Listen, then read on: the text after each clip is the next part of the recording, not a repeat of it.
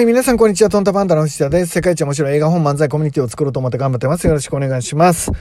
まずご報告です。本日までにですね、楽人塾創業後、ファーストサポーターセット、感謝セットですね、これを申し込みいただいた方が366名を、超えました。僕からしたら奇跡に近い、それほどたくさんの人にね、実は伝えきった内容ではないんですね。だけど、本当に、何者でもない僕をね、これから、評価してくれて、もしかしたら藤田がやってるんだったら面白いものを用意してくれるんじゃないかって期待してくれてる方が、まあこれだけいるっていうことがね、僕にとってはとても幸せだし、この方々に心から感謝しなくてはならないなっていうふうに思っています。一生かけてね、お礼をしていきたいと思っています。で、今回の、創業感謝セットっていうのは、1500円のね僕の新刊と、1500円のですね、僕の、新しい新セミナーですね、この2つを予約していただくと、1300円のですね、ノート、2冊セットのノートがですね、ライフデザインノートっていうノートがおまけにつくっていう、まあ形をとっています。まあつまり、セミナーと本とノートと、それから感謝の、証明書っていうのを送らせてもらうっていうものなんですけど、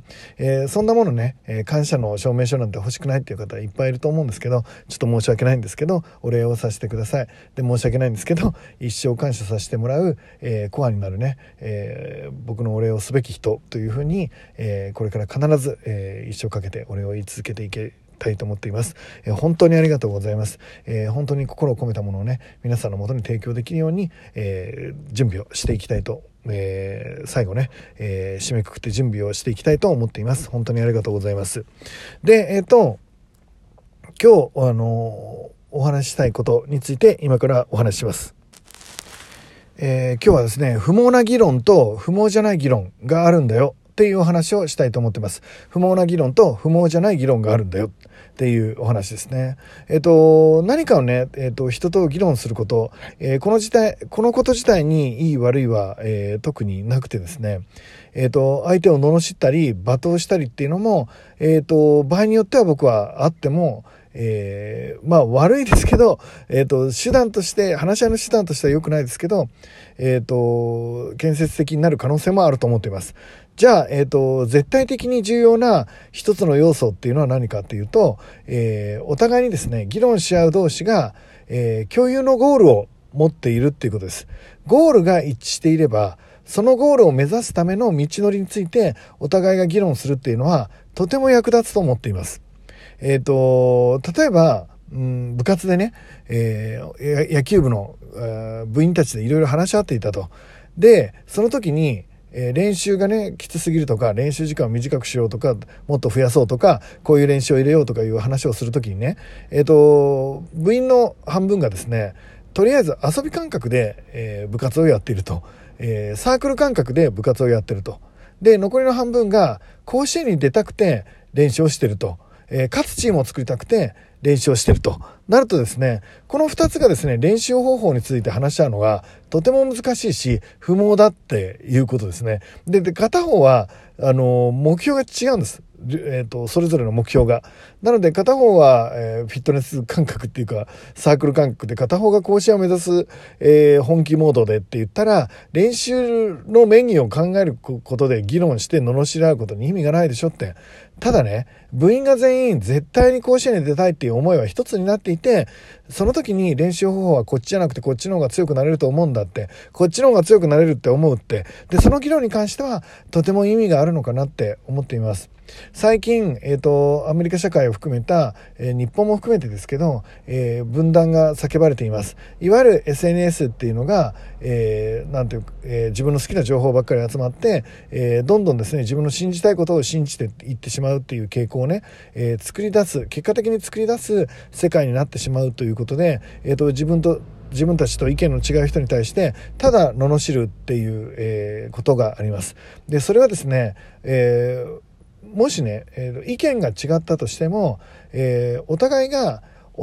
理解を増やすっていうのを目標にもしできたならば、その、罵声や議論っていうのは、生産性のある価値あることにできるかもしれません。つまり、今は一例ですね。僕が言ってるのは一例の目標として何か共通の目標を持つことができたら、その議論がね、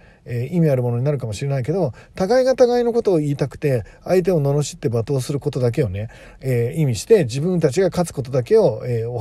議論しているようなね、そういう状態であったならば、その議論は本当に不毛になるケースがあるなって思います。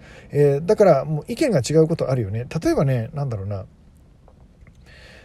コロナはこの世に存在しないって言い出してる人何人かいますよね。それを、いや、いくらなんでもコロナは存在はしてるでしょって。こんだけ世界中がやってんだからって、まあ僕が思ってたとしますよね。そうすると、コロナが存在しないっていう人が出てきても、この人頭どうかしちゃったのかなで終わりなんですよ。で、ぶった切ってバカだこいつはみたいな感じで、まあ議論はそこで止まるっていうことですね。一方、逆の立場の人から見ればですよ、僕が、コロナはまああるはあるでしょうって、ないっつうのはないんじゃないのっていう話をしたら、藤田のおみそ行かれちゃってんなって、コロナってないと信じてる人にとってはそういう話になるじゃないですか。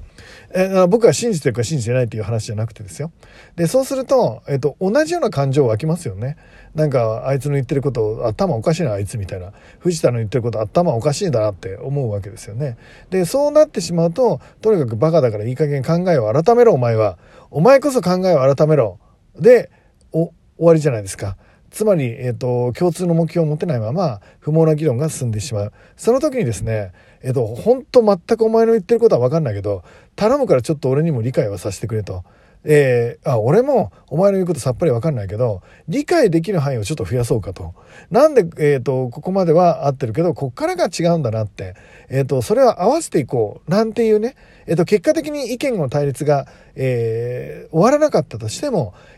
お互いを理解しようという目標があったり、あるいは、お互いにスカッとするまで議論しようっていう目標だったり、お互いに、コロナとの戦いに勝つために議論しようだったり、何かしらの目標を共有したまま話し合えば、意味があるということです。さて、皆さんはね、周りの人と議論するときにその土俵がすでに違う、つまり相手は甲子園に出ようと思っているのに自分はフィットネスクラブ感覚でいいのにっていう時の議論をしてないですかって言ってるんです。サークルと甲子園を目指すチームでは、目標が違うので議論の意味がなくなっちゃうこともあると。で、もし目標が一致していればどんなに罵っても罵倒しても一緒に行きたい、目標が一致しているならばその議論には価値が出てくるんじゃないかなって今思ってます。だから、ちょっと、今やってる議論とか不毛になってないかなって思うときに、もしかしたら同じ方向を見てないんじゃないかなって、少なくとも、同じようなゴールを共有してないんじゃないかなっていう目でちょっと見ていただけたらいいのかなって思っています。ということでですね、366人か、すごい嬉しいな。2月8日まで、僕も走り切ってですね、たくさんの人に、声をかけて、サポーターになっていただいて、一生お礼をする人をね、今からも増やしていきたいと思っています。なんかすごい涙が出るぐらい嬉しくて、なんか何者でもない自分をね、こんな時から応援してくれる方がいるっていうことがとても嬉しいです。今日は、練馬区の大泉学園が僕の実家なんですけど、実家にいてですね、両親に会ってきました。まあいろんな、理由もあってね、やるべきこともあって、まあ会ってきたんですけど、なんか皆さんに応援してくれたのがしてもらったのがとても嬉しくてね、結果的に両親にやたらめったら感謝する一日になりました。両親もとっても笑顔になったし、皆さんそれも皆さんのおかげですね。やっぱり応援されると人を応援したくなるし、頑張れって声かけてもらえると、人にも大丈夫いけるよって声をかけたくなりますよね。人間って面白いけどそういう動物なんだなっていうのを今回も学ばせていただいてもらっています。それではですね、今日もね最高に面白い一日になると思いますんで、残りの時間精一杯大喜びで笑って、前に進んでいけたらいいかなと思ってます。ありがとうございます。いってらっしゃい。